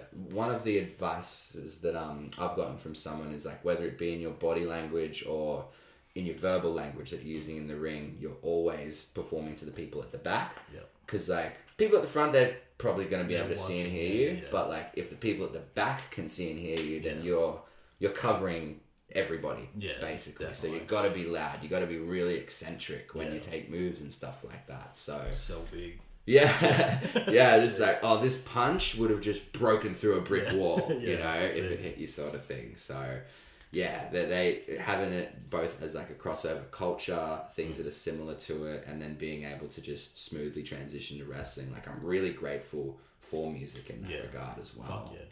That's sick. And what was the training like at Venom? Because I almost trained at UPW Mm-hmm. a couple of years ago. And then when I went there, it was kind of like a weird experience. And I was just like, I don't know if like here is for me. And Yeah. then moved from the Sunshine Coast down to Brisbane and then lost time in like trying to start up other bands. So that never really worked out for me, but I was almost about to. Yeah. So- How can you define weird? Like, um, so when I went there, it was kind of like I'd emailed. I went there under um Casey. Uh, he was Casey Stewart? he used to be Echo and he's Adonis. Yeah. yeah. So Yeah, he, yeah. he recommended me there. He's like for basics, that's probably your best place to go. And I was like, cool. And I'd already been to one of their shows accidentally. I was gonna go to one in Brisbane at the New Globe, and then ended up at a UPW show. Right. I don't know. They were running the same night in like two completely different. Did you just like Brisbane. map the wrong address? And I you're was, like, where I am was I? in someone else's car and they're like, all right, we're going to the show. And then we went there and then I was like, oh yeah, cool. And then we watched it and I was like, this is pretty sick. And then found out um, the other one was happening in the New Globe and I was like, there's a guy called Combat Wombat. Like, Dude, Combat Wo- Oh man, I love Combat Wombat. Such a good gimmick. Yeah, yeah. It's so silly, but like just awesome. Just so awesome. yeah. So I went there accidentally and then found out there was the school there in um, Biwa. So I went out there and it was kind of just like being told what to do, like Mm-hmm. not me. And then he was like, "So we only work TV style," and I was like, "Okay, like that's a bit interesting." And then he was like, "So what did you do before this?" I was like, "I used to play drums," and he was like, "Okay, and how do you think that's gonna relate to what we do?" Oh. And I was like, "Oh, like sort of like the same sort of putting on a show thing." He's like, "Right," and I was like, "Okay." Like so, it just kind of rubbed me the wrong way. I was like, I don't think he is like where I should be. Yeah. Yeah. I get yeah. Okay. I guess that comparatively from a training standpoint, um for, from my first day, there's obviously the first day nerves. You Yeah, know, yeah. like okay, I'm jumping into an environment I don't know anyone. Yeah. I'm learning a new skill. Yeah. Like the odds are stacked against Yeah, you yeah, yeah. coming into this sort of world. So that was definitely a bit nerve wracking, but with we call it the snake pit venom pro wrestling snake everyone getting Yeah. together really cool little gimmick there um i always felt pretty comfortable like Okay. going into it and then i feel as well over the past two and a bit years that i have been training we've still got like even people who are performing on shows they're still coming to training so Oh, yeah, like, yeah, yeah. our, our Yeah. rookies from back then we're all starting to come through we'll still attend training and Yeah. stuff and I don't mean to like blow smoke up my coach's ass or up for um, the snake pit in general, but it's got it's an incredible vibe, man. Like Yeah. we've had new people come through and filter through, or we might have like a guest trainer come through and teach yeah. us if we've got a show on and something like that. And we've been told like you guys have a really good family vibe going on here. Like it's there's a massive lack of ego in a training session. And you know our coach will, if we're going over basics, and okay, someone's new, cool. Everyone here can do a headlock takedown. I'm going to spend five minutes sitting with this guy, with this girl, explaining the mechanics, going through it, giving them a couple of runs. And, you know, everyone's watching. Cool, you hit one for the first time, even though you've been trying for three minutes. We'll applaud you. Yeah. Like we, it's real inclusive. I feel like everyone there we we all really want each other to succeed Yeah, at sick. this point So now. it's very similar to the music industry in Brisbane, where all the good people should be there lifting up new people yeah, or each other to get like everybody to where they should be. Yeah, and I feel like that's a trait from the younger generation, you know. And I'm not talking shit on people who have like done music for a really long Yeah, yeah, time and had that, or Yeah. people who have done wrestling for a really Yeah. long time. But nowadays, I feel like people who are my age and younger, like it, it- we're all so supportive Yeah. of like whether it be of strangers or of Yeah. people that you have known for a while. We all do want each other to succeed, Yeah. and um, and from like a genuine place in our heart, it's like cool, man. Like if I can do well, if you can do well, if we can all do well, that makes wrestling better for the fans. Yeah, yeah. and that's who it's about Yeah. in the end. So there's no use ragging on people. There's no use putting other people down and making them feel like crap because their arm drag sucked in a match or something yeah, like yeah. that. It's like, hey, maybe like try this next time, or Yeah. like just take this into consideration next time you want to do something like that. But I still want you to be the best wrestler you can be. Yeah. And like, yeah, again, I don't want to blow up the smoke of like my own promotion's ass, but Yeah. receiving because like I'd started to feel that way. I'm like, man, we've got a really good group of people. Like Yeah. I hope that could translate to others as well. Yeah. So when other people come through and said no, second I walk through the door and like you know you guys are all laughing and joking around and then encouraging me to do better. Like Yeah. I felt comfortable from day one, and I'm like, yeah. good. That's That's that's yeah. what we want. Yeah. When interstaters come to perform on shows, we want them to also feel Welcome. cool, this is a really great place. I'm going to tell my other interstate friends about it now, and we can just have a great wrestling network in Australia, you know, because it's going to be counterproductive Yeah, if, if we don't yeah. lift each other up. Yeah, which is exactly the same as we were saying about music before, like you said. High tide rises all ships. Mm. Definitely. I like that. I like that. But that's exactly what it is, you know? Yeah. That's sick. How did you get into wrestling in the very beginning? Let's go. I love this story, bro. It is still so distinctly embedded in my memory. Um, I was seven years old, watching. Like I- I'm pretty sure I was channel surfing at the time, and the exact show was Raw Roulette. Um, I don't. I can't remember the date. Was this the one with uh, uh, no, I think it was later Goldust and Regal, and they swapped clothes. Oh, potentially. Uh, they dressed up as women, I think, and they, I think they had like a ballroom gown. I vaguely remember this, something. and it's such a perfect gimmick match to do because Regal Perfect. being such like proper. incredibly underrated. yeah, dude. Incredibly underrated. He's amazing. Yeah. And then you've got obviously the eccentric Goldust who would in this gimmick match thrive and Yeah, Regal yeah. being like, Oh, what the hell am I doing Yeah, in this? Playing Like the perfect bad guy, but would have loved dressing up like that. Yeah, he's a brilliant heel. Yeah. But it, it might have been that night. I just know that my distinctive memory from it is when I was channel surfing, I saw Kane. And I was like, what is this? Like, who the hell is Yeah. that guy? Like, this guy looks amazing. Yeah. And um, I can't. I like it had kept me on it for a little while, and the match that ended up happening, like The I believe Kane and Hurricane were champs at the time. Edge, ah, Yeah. Christian Jericho, Jeff Hardy, RVD, and Bubba and Spike. Yeah. Yeah. Versus Kane and Hurricane, Yeah. but um, Hurricane got taken out earlier in the night, Yeah. so I think Kane had to like do it single handedly. Yes. Yeah. And I just watched this match and seeing this monster of a man, Yeah. like demon mask wearing Yeah, guy. Like he copped a lot of crap in that Yeah, match. I think he got like five star frog splash through a table. probably. Yeah. And then Just yeah, taking heat. ends up still coming through and winning the match. Kane was my favorite wrestler. Like Okay. from that single moment Just for many Kane. many years, That's very I was like, this guy is my god, Yeah. That's, basically. sick. that's so sick. And um, yeah, just from that, instant fan, instant fan. And then I even mm. remember going to school like a couple of days later, and I heard someone say like, "Oh yeah," and then like Kane chokeslam this guy. And I was like, "I watched that. I watched that too." Like, hey. So it, it's just so weird that you know just small memories like something yeah. that small. I can't remember anything like earlier than the age of fifteen, Yeah, yeah. basically. Yeah, but yeah. that particular thing always stuck out to me. Yeah. And then as a result of it too, I actually ended up being more of a Kane fan than I was an Undertaker fan that's fair. for a long time. That's fair, yeah, Yeah, yeah. and not many people are like. I've probably met like two other people who are like, no, Kane was my boy I think Undertaker. the people that froth Kane, froth Kane heavily. Mhm. Yeah. Yeah. Oh yeah, man, Mine's big very- red machine for Mine's sure. very similar. I was exactly the same channel surfing, and it was Ric Flair and the Hurricane cutting promos. This is around end of 2002, so I think Hurricane had just done like the thing with The Rock. Yeah. Oh yeah. with the schoolboy, and then um, they were cutting promos back and forth, and I was like, "Who is this seventy-year-old man that is purple, like screaming?" And then he was bleeding, and I was like, "What the fuck is going on?" I remember I was living with my mom at the time, and I like walked in. I was like, "You don't understand. This old guy is like purple. He's yelling all the time. He's bleeding everywhere." And she's like, "Go away!" And I was like, "All right." And then I need to tell someone about this. I was like, "This guy's gonna die. It's crazy." But yeah, so that was it for me. Around the same time, Flair being a purple guy. I feel like that's such a good thing to drop into too. Yeah, yeah. Like Hurricane has impeccable comedic timing, Yeah. and then Ric Flair's fucking Ric Flair. Yeah.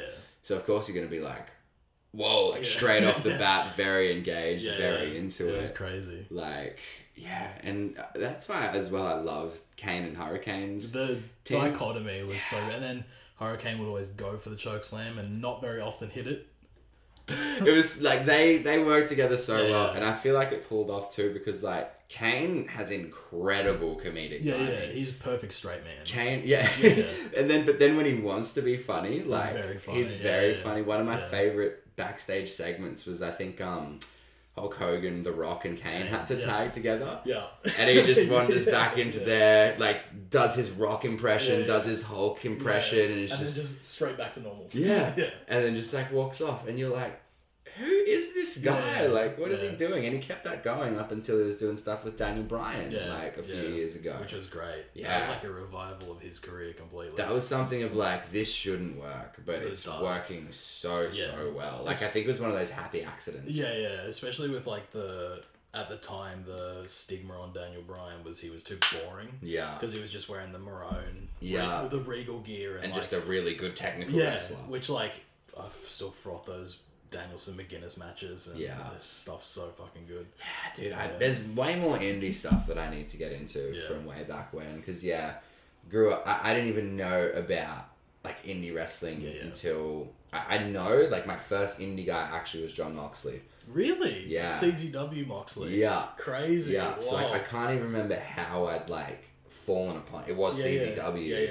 And I'm like, oh, this guy's like quite crazy. Yeah. And I watch his promos and I'm like, oh my god, Such this guy's talker, yeah. insane. And then I find out he's like Dean Ambrose in WWE, Yeah, yeah, and I was like, When I Okay, like, when whoa. I jumped back in, he had just signed to FCW. yeah, So then I went back and I was like, who? Like, 'cause I didn't know about who he was. I knew about Ring of Honor, so I knew about like Punk and Cabana, Hero, Jimmy Rave, and all that shit. yeah, And then I got back in and Chris Hero, Claudio, Mox, and Seth Rollins had just signed yeah. to WWE, and I was like, who were these other guys I didn't know about? And then that just like opened everything back up, and I was Yeah. like, Sami Callihan, Oh and I man. was like, fuck me. yeah, because again, like Sami was someone who, like, like again, I wasn't familiar with his indie stuff, but he was even when he just came to NXT for that little bit, Yeah. like he was so engaging on camera. Yeah. and I'm like, okay, this guy's like, who is he, sort of thing, and, and now a he's a, ma- wild Yeah. card. And even doing then, it was like such a difference from the Death Machine he was doing like a couple of years before that. Because like Mm. I jumped back in at the end of 2011. I got out for a bit. was he like a, a deathmatch wrestler as He well? was a CZW guy. Yeah, him and Yeah. Mox were like Switchblade Conspiracy. Right. CZW, and they'd cut like these crazy promos. Cool. Yeah, I don't think they'd do like stuff like Zandig and Drake Younger and all that crazy shit like Sick Nick Mondo. Have you seen his documentary?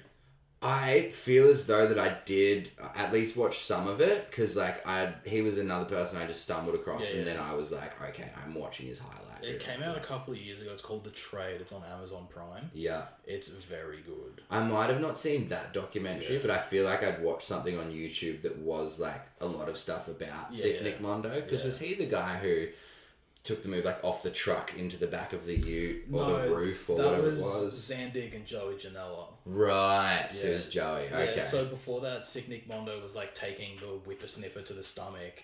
I think that was the thing that I saw, and I was like, "Who is this guy?" That's in there, and it's like, what the fuck? Because that's disgusting, man. Yeah. Like the blood sprays sprayed, off yeah. him. Um, oh, I just watched the Nick Gage Dark Side of the Ring as well. I haven't watched that yet. Man, it's so fucking gnarly. Yeah. They show like him going through the light tubes and like cutting under his armpit. Fuck, it's brutal. Yeah, because I was, was it Nick Gage? I was watch. I was listening to a Talk Is Jericho thing the other day. It wasn't Nick Gage, sorry, but it was, the deathmatch one he did the other week. yeah, yeah, pretty recently, and just like. Yeah, some of the injuries that these guys talk about, which is the risk you run Yeah. doing deathmatch Death wrestling, yeah, man. 100%. But like hearing, I think that they had something with like light tubes tied to a ladder that mm-hmm. had broken, so they were just basically like shanks Yeah. waiting there. Homie had fallen and like sliced his armpit like, hate that shit. up his bicep. I hate and it. Just apparently within seconds, he was like almost bleeding out. Yeah. And he's just gapping to the back. Marco Stunt was there and was like, "You need help right now." And Marco, like, freshly, like, I know. 21, Poor like- kid, man. And like seeing stuff like that, and like, like there's the controversial topic of people looking down on deathmatch wrestling Yeah, yeah. for what it is, but Yeah. it's like you know, it's like its own. If we're thinking about like wrestling, let's say comparing it to like music, death match wrestling is like maybe your grindcore or like your deathcore and stuff like that Yeah, yeah. It's And- not for everybody, but it's yeah, there for the it's just and it. it's still the same art. Yeah. It's just done differently, and you know there are people there who aren't going to be able to put on like massive spot fests or do four fifties Yeah. and do all this crazy stuff, but they're going okay. Well, I'm willing to put my body on the line. in a different way. yeah, have like a lot of shock value and tell these stories in a different way. Yeah. Like I still think it absolutely deserves to be respected Yeah. for it because when I watch it, I go, oh shit, I wouldn't do eighty percent of this Yeah, stuff, you know. Watching it makes me cringe. I'm just Yeah. like, fuck. As soon as like the cheese grater comes out, I'm out. I'm out on the cheese graters. There's some things I think are too far. Like Yeah, yeah. one, oh man, actually my skin just crawls right now thinking about it. I think it was somewhere in Japan, but Yeah. um, they had like a large wooden board with like upturned kitchen knives on it, Fuck me. and a dude's just body slammed a guy on it. That's fuck. And I'm like, me. okay, that's kind of fucked up. The guy sits up, and like, there's literally like chunks of his back like are folding over because of how deep it went, and just Christ. it basically looked like an instant waterfall of blood. And I was like, nah, man, like Yeah, that's too far. that's too far, That's too yeah. far. Yeah. But like, yeah, still again, being willing to put your body through that kind of stuff solely for the purpose of entertaining people, Yeah. and then again, like suspending disbelief because you think people are actually dying. I mean, that's the, it's the closest you can get. That's not really suspension. says death match for a reason, Yeah, you know. fuck. Um, so yeah, like I ask myself sometimes, I'm like, would I do a death match? Yeah. like, I don't know, I don't know. I'll cross that bridge when we come Yeah, there. But there sure. is a death match at Venom this weekend. Sick. Yeah, Rip Riley. Yep. Um, and a man called Jackson Spade from down Okay. in New South Wales Cool, who's like fuck yeah. fantastic deathmatch wrestler, Yeah, yeah. really nice guy too. Okay. And when that got announced, I'm like, ah, someone's getting done for murder. Like, it's gonna be one of like those Yeah, matches, yeah. and I haven't seen a death match live before, Okay, yeah, so. I'm I'm really hyped about it. I think the closest I got was a Rip Riley match Yeah. at the New Globe, and I was like, this is pretty violent. Yeah, it was just like a hardcore or something. Uh, I think so, yeah. And then I think on the same show there was a ladder match that had Combat Wombat in it, and he pulled out a step ladder. Oh, dude, Yeah, I love and step to- spots. to do a uh, superplex, and um, everyone just chanted, "Please don't die." it was pretty like it was pretty sick. I was like, "That's good stuff." I love it, man. Like especially when fans can, you know, Join take the in, piss yeah, out of yeah, that yeah. sort of stuff Understand too. a comedy spot to a Yeah. serious spot. Yeah, yeah. And that's it. And like I, Venom actually had a ladder match. Um, I guess our version of the Money in the Bank match, Okay, which is the brass ring Yep. match. So a cool little, um, fun little play on words for Yeah. it there. yeah. But um, that match had like some of my mates in it, and there was like six holy shit chants, like yeah. this is awesome chant. Yeah. We had a superplex like off of the ladder. Yeah, sick. And like that was just like I've never I don't even even maybe when I was at Super Showdown, man, like I've never been so engaged Yeah. like in a match. Like these boys put their bodies on the line because it was some of my mates. I was genuinely like on the outside, like man, someone's like got broken ribs or like just something like that. And as well. At our front row, um, we use the venues tables Okay, that they've got yeah. because they're really thick. Like, Yeah, yeah. got the steel reinforced beams underneath Sick. them and everything like that. Moves have been done on them a million times before. Yeah. The things don't budge, they No. don't break or anything like The that. old I am the table. Yeah, pretty much, Yeah, dude. yeah. Pretty much. Like they can take a beating, Yeah, yeah. basically. And like we'd already broken one of the venues ladders from Okay. that, so we're like, okay, we're probably going to be in a bit of shit, but Yeah. It is what it is. We can buy them another ladder or Yeah. At some point in the match, Rip Riley tombstoned. Do you know Jake Nova? He's like another, yeah. Yeah. Jake Nova's pretty sick. Yeah, Yeah. dude, Jake Nova. I remember when I saw him at I saw him at that UPW show I was talking about earlier, and he was just doing like the long tights, almost like a Shawn Michaelsy type thing. Yeah. And then I saw him a couple of years later, and he was doing what he's doing now, like the Showtime. the the trunks and the flap and the Jordans. Oh, I love stuff. his gear, man. It is so sick. He has sick, like my favorite gear, Yeah. I reckon. He's probably like the most pro looking pro. yeah. Yeah. And he's super good in the ring Yeah, too. great. Like it's actually really um good. this weekend's got him versus Adam Brooks. Oh fuck. And apparently they haven't wrestled before. And I'm like, off. That's so dude, when that got announced, I'm Yeah. like, you're joking. That's Fuck. that's gonna be a five That's star. excellent. Like That's it'll be so sick. awesome. Um, and yeah, so this match had already been chaos. We'd broken a ladder. Rip and Jake are like fighting on these tables, Yeah, like the front row and whatever, teasing some spots, and then Rip goes for it. Like he does a tombstone power driver with Jake. The table explodes. Fuck. Like I was watching from the side, it sounded like a gun went off Yeah, yeah, because of how thick, thick these table, things yeah. are. It's just gone everywhere, and because as well, like everyone who goes to the shows Yeah. knows, like people lost their minds. yeah. They were like, "This is Rip is a absolutely crazy." boy. I know. He's a huge man. You got like a give or take 130, 140 kilo guy Yeah, with yeah. like another dude. What Jake's probably eighty to ninety, yeah, yeah. crashing down on this So table. crazy. And like, yeah, I was blown away because my first thing was like, they don't break. Yeah. That sounded like a car crash. Yeah. And just, it was absolute chaos, man. And, and again, like, this is what I'm saying about local wrestling that you can come to and just come and see crazy stuff Yeah. that, like, is usually reserved for the big leagues yeah. or something like It's that. It's more entertaining per show Yeah. than a Monday night. Yeah. Yeah. Dude, without a doubt, because Monday nights are just. Shit. Raw is a three minutes. It's actually really funny. Back when um I used to have, I lived in North Brisbane and was working on the Gold Coast. Okay, and I yeah, have my license for a short period, so I was training down like every time. Yeah. And um on Tuesday afternoon, so like Raw had aired over Yeah. here in Australia. Yeah, yeah. I'd always get Raw up to watch on the train. Yeah. I would fall asleep. Yeah. Like every time I'd be watching it, fall asleep, wake up, I'm in I'm in the city and I've got to Yeah. like, transfer trains. Yeah. I'm like, look, I get that I'm tired, but I don't sleep on my other train no, rides. yeah, like yeah. Raw's actually making me dip now, and I think even two or like within the past month, I think they did a um, viewership of like 1.4 mil Yeah, it was, they've, Yeah, they've been declining. I don't. I watch like, rapidly. clips on YouTube. That's about it. Yeah, I dude, I can't Just to see the people that anymore. Mm-hmm. I prefer to see, which like on Raw is like New Day. yeah, Uh, Literally, that's Legit, it. Or man. AJ Styles because I've been a fan of him since I was like a fucking kid. AJ's Yeah, he's on his own and has been for a long time. Yeah.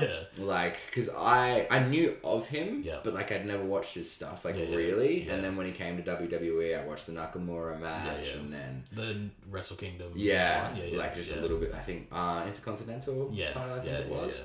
Um, and I'm just like, wow. And then even now, if I like watch old Impact highlights Yeah, and yeah. stuff like that of the stuff AJ's doing Yeah, there, I'm yeah. like, how how is he doing this Yeah. in 2006 Yeah, yeah. or whatever? You Yeah, know. well, the best one I saw was uh, it was the three way him, Joe, and Daniels. Yeah. and he does the running shooting star over the top rope, and it's insane. I know that Even clip, as like- a kid, I was like, "How the fuck did you do that?" yeah. Yeah, and it's just he he can make anyone who is in the ring with look ten times better Yeah. than any of their well, previous matches. even what he's doing now, he has someone who's like just size. completely green. yeah, completely so green. green. and then he's just like looks like a pro Yeah, because he's with AJ. It's Mm-hmm. absolutely crazy. it's like when when AJ had his matches with Jinder Yeah. over the WWE Yeah. Championship, and like you know.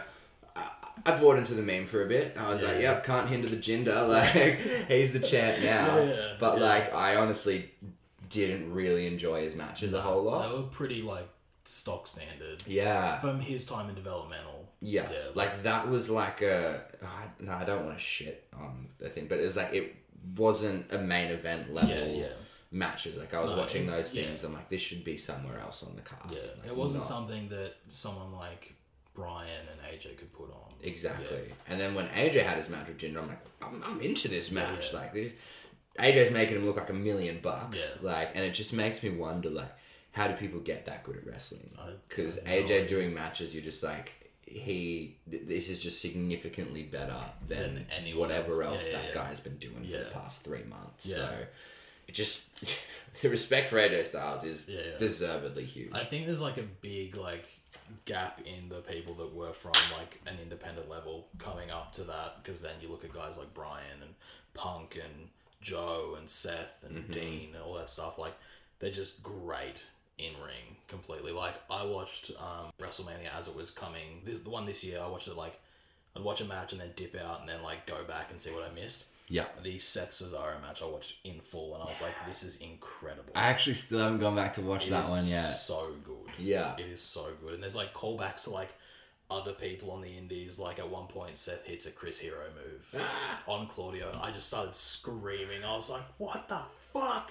And then, yeah. Like, Well, that's what you get when Yeah, like yeah. people who are in the indies yeah, so long ago. friends with each other for so long. They just like hit old stuff that both of them know. Yeah, and you know probably Chris Hero had a big pop too.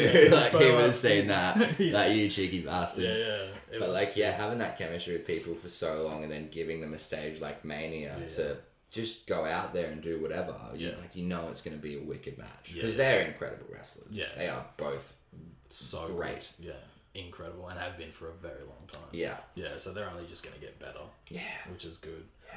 And I feel like there's people like that in Australia that are like hitting their peak now, but don't have the platform to show it as regularly. So hopefully, if the Australian scene pops up to mm-hmm. a point where it used to be, like in the seventies and stuff, Yeah. it'll just be like great, and everybody can make a living off doing what they love to do. Yeah, and I fucking see. As you said, like I think it's getting close to it because there's a lot of Australian signings like going Yeah, yeah. on overseas and everything like that. So I think once the COVID stuff kind of breaks down, um, you know, like Brooksy, Brooksy and Slacks get to go do their ROH stuff, Yeah, yeah. and then our new like Australian crop go through NXT. Yeah. I think people are going to start being like, okay, like we need our eyes on Australia. Yeah, yeah. Like they're all starting to take it really seriously down there. Yeah.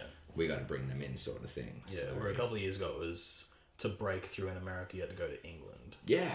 with like Toni Storm and Rhea Ripley and Yeah. Travis Banks. Yeah. and then uh, Mark Davis and Kyle Fletcher Yeah. were like the last two to do it. But yeah, I'm stoked that like it's now coming becoming a thing where like Australian talent is getting the recognition they deserve. Yeah, starting to be taken seriously. Yeah, yeah. Which is like it's very exciting. So Yeah. on that regard, I'm like, okay, cool. Like this was a good time to get into Yeah. wrestling Yeah. to step up the game. You know. Could be you next. Yeah, who knows, man? that's Who knows? We'll wind it down and we'll do top five bands and top five wrestlers. Damn. Get you on a double. Holy crap. Okay. Do I have like um? Is it like top five bands like ever, or am I like just gonna say like top five like Australian Uh, bands? we could do of all time. Yeah. That's hard, and it's gonna make me seem like a bit of a dweeb. my, my top top band of all time, like Yeah. without a doubt, Red Hot Chili Peppers. Yeah, like that was the first band that got me into music. Yeah. Like Dad used to play um, their live at Slane Castle DVD. a shit you not, every weekend. Fuck yeah. Like he'd just play it, would do housework and whatever. And then there was just one day I like actually sat down and watched it, and I was like, oh, like uh, this is making me feel stuff. Like Yeah. okay, this is actually really cool, really Yeah, yeah. entertaining fell in love with them from there and like yeah a band's never ever to top that love that i've Yeah, got yeah. for them um second bring me the horizon No, that's sick. Sus not That's about sick. it. No, that's sick. i've been a bring me mark for years Yeah, yeah. and like yeah again that's like a always will be sort of thing like Yeah, for sure. always listen to their music and go cool especially now there's like such a wide range of what they do from the beginning to now like i think that that's the spirit album is probably the best thing they've ever written yeah yeah It is yeah incredible from top to bottom just it's like so it was so different Yeah. you know and they've got an album for any mood that Yeah. you might be feeling Yeah. so yeah big love for them even if it's a bit normy say Yeah, what yeah. you will um and I don't want to let's say like bias it or anything because of mates but like I when I think about it like Gravemind's really really up there as well yeah. like the feeling that I get when I'm seeing their live them live is Yeah. like just unlike other bands really that I do see live as well.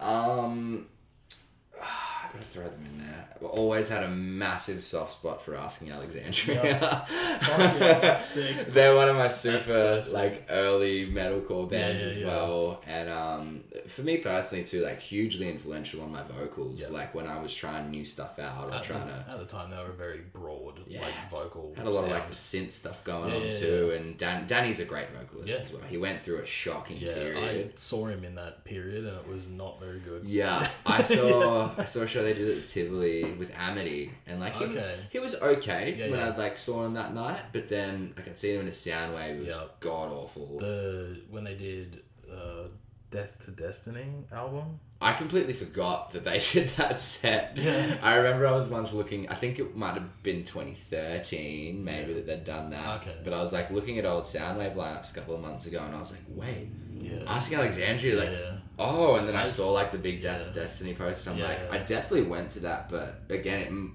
it it mustn't have been up to standard because it Yeah, blew it, over my it head. was fucking pretty bad. Yeah. and especially they played just after AFI, and AFI just crushed. Good following that, Yeah, bro. they crushed. Yeah. So it was just very bad. but they're sick. They're a great band. Yeah. Yeah. Then a fifth one to round it out. That's real tough. Um, trying to think, do I want to go metal again? At least diversify it a little bit. Who is a band that I can listen to at any time? Um, oh, probably again, just I I- I'll give this one another throwback to Dad, like Metallica. Yeah. Can't go wrong with them. They've been doing stuff for as long as they have for Yeah. very, very good reason. Yeah, yeah. And um, again, some bit like when it came to my guitar playing, definitely very influential Yeah. on how I was learning and going through that. And top five wrestlers is probably even freaking harder, dude. It's definitely a hard question. Definitely AJ. Um, definitely AJ. Uh, definitely Moxley as well. Like I just know that anytime those two are on screen, Yeah. my eyes are glued. Yeah. Like whether it be Yeah. from the moves, the match, or the story that they're telling, Yeah. like they're perfect at it. Do you prefer what he's doing now? Moxley? Yeah, compared to Dean and then pre WWE Moxley. Like I'd say yeah because like I, I still I, I discovered him when he Yeah. used to be Jon Moxley. Yeah, Um, and I guess didn't have as much of the understanding for wrestling that like I've got nowadays. Yeah, yeah. But I just still thought, wow, his promos are cool. This guy Yeah. can do a real good hardcore match and everything like that. And I liked his Ambrose stuff. Yeah. Um, I actually when he won the WWE title, It I said. I actually got really emotional. I didn't cry, Yeah, yeah, but like my lip was like trembling a little bit. I felt like my eyes watering up, and I was like, "Cool, man, you deserve it." And then, you know, as they do with a lot of people, he was booked pretty shockingly. Um, for a lot of his run. Yeah. So seeing him now, just being able to have full flexibility with what he's doing, you can tell he's into it, that Yeah. he's passionate about it. So yeah, really big fan, and like AJ as well. Again, because I hadn't super gotten into his indie stuff. Yeah, like there's still things I've seen here and there, but he just makes the most of what he's got. Yeah. Like no matter what he's doing when he goes out there, you're like, cool, this is at least gonna be good. Yeah. Like, and I'll enjoy it and everything like that. Uh, Shinsuke. Yep. I, I, I, his showmanship and just his whole presence, Incredible. everything about him. Because I, again, my only hearing of him prior to coming to WWE was the match with AJ. Yeah. I was like, okay, cool. Like Japanese guy, very eccentric, Yeah, yeah. very good presence and everything like Yeah. that. And then he just came into the Fed and had that match with Sami. It was incredible. And remember I- watching that live. That Same was man. Incredible. I was like, I was sold on him straight away. So he's really up there for me There's literally no one better for him to be in his first match with as oh, well. Like so fucking. And I think so much of that was called on the fly, personally. I think it was like, there's yeah. so many moments where I'm just like, you can't say you're gonna do that backstage. Like that was just in the moment of them being like, Yeah. yeah, we know how to put on a show. The crowd was so, So hot. Yeah, and they're both pros. Pros. Like they probably wouldn't have wanted Easy. to call anything before. Easy. Yeah. Um, those three. I've become a very big fan of Drew McIntyre Okay, ever since he yeah. came back to the Fed. After his indie run. Yeah, yeah, like because I've watched a couple of things here and there. He's actually someone who I've been trying to watch to kind of try and like get a vibe from. Like I'm tall, got Yeah. long hair and a beard, so I'm like, okay, if there's some stuff that I can take from him Yeah. for kind of my own wrestling work, um, hopefully I could make it work, you know, Yeah. and stole the Claymore as a finisher for myself. I got to do something with these long, lanky legs. So, um, yeah, he uh, he especially after that WWE title run, like he's a superstar, man. Yeah. like he carries himself like they've, a they've fixed champion. everything they've done wrong with him. Yeah. which So it to took a bit of time, but I still even think when he was like tagging with Ziggler Yeah, or that was you know great. Yeah, yeah. doing this there and the other, like he you could see how far he'd come Yeah. since then. And now him he's worthy of being like a top guy Yeah. within all of it as Yeah. well. So he's up there. And around this is definitely not in any particular order. Yeah, That'd be like a, I'd need like yeah. another hour to break that down and segment it into different things. And then a fifth one to round it out. If I, I, I I'll, I'll be cheeky. I'll, I'll say FTR. Okay. Like, just- it- it'll be two people. That's one. But one um, act. Yeah, yeah, it's, it's still one and the same. You know, Yeah. they redefined tag wrestling for me. percent. When I was watching their stuff with American Alpha and DIY Yep. back in NXT, Incredible it, stuff. it like it they're they're the sole reason. Like there are times nowadays, even though like I'm just starting out, I'm a singles wrestler. Like I want to do tag team wrestling at Yeah, some yeah. point. Purely because of how FTR slash the revival Yeah. made me feel when I was watching their Yeah. matches. They made like- it relevant again. Yeah. And the only other team doing that were the Bucks. Mhm. But like not on that level. Yeah, They and they were doing it in totally different ways. Yeah, you know, like the Bucks were just Flashy. tag team flashy, but geniuses. Like the way that they can string together tag team matches is like unparalleled. Yeah, yeah. And then you just got old school heel. Classic. but like wrestling. Yeah. every time they were in the ring with anyone, like uh, they were so good at. it. I'm like, damn, I want you to get beaten because your heel work is so good. yeah, yeah. But then after the match, I'm like, oh, like I had so much respect for them. Yeah. Because like with us, like you know it's a work, but when you want to see someone get beaten, Yeah. even though like you respect them and stuff, Yeah, you're yeah. like, God damn it! Like, how are you so good at doing that? It's ridiculous. It's so and they just had perfect timing with everything. Um, so yeah, I think they're definitely a worthy spot to throw on like my 100%. all-time Yeah, faves for sure. sick. Yeah, that's so good. Yeah, Fuck yeah. Cool. righteous man, righteous. That, this time absolutely flew by. hey. Fuck yeah. Well, um, just to end it, do you want to hit your socials and anything you want to plug, and then Yeah, for sure. All right. Finally, on the Instagram um, at original and then two underscores Zoltan Z O L T A N. Um, and then as well, I do a little bit of photography on the side. So that's Zoltography, uh, Z O L T ography. And um, I don't really do much special and important outside of that. However, follow Venom Pro Wrestling on socials as well. Not too active on Instagram, but VPW Venom Pro Wrestling on Facebook. Um, and yeah, if you want to keep in touch, get in touch, follow our stuff. Hopefully, you can see it a show in the future sometime if I'm lucky. fuck yeah. Sick. And that's it. The first episode of the Heavy Sweater podcast is done. And these are so much fun to do. So I'll be trying to get at least one out a week every single week or until I run out of people to talk to. But hopefully that doesn't happen. So if you like what you heard, check us out on streaming platforms Apple Podcasts and Spotify. I'd like to thank Zashan for coming on, and he's welcome whenever he wants to come back. It was so much fun. He's so positive, and it was great just talking wrestling with someone. It was fucking sick. Uh, yeah, but you can check him out on his socials at original underscore underscore Zoltan from memory. He hit him in the episode, so if you want to follow him or check him out, check it out on there. But I'm pretty sure it's original underscore underscore Zoltan. And Venom Pro Wrestling. Check them out. They're doing great stuff, putting on shows all the time, booking great Australian talent, as well as producing their own great Australian talent. Check the podcast out on Facebook, Heavy Sweater Podcast. So yeah, thank you for listening and thanks for supporting the Brisbane heavy music scene. So yeah, I don't really know how to wrap this up, but thanks again and uh, I'll see you next week, hopefully. See ya.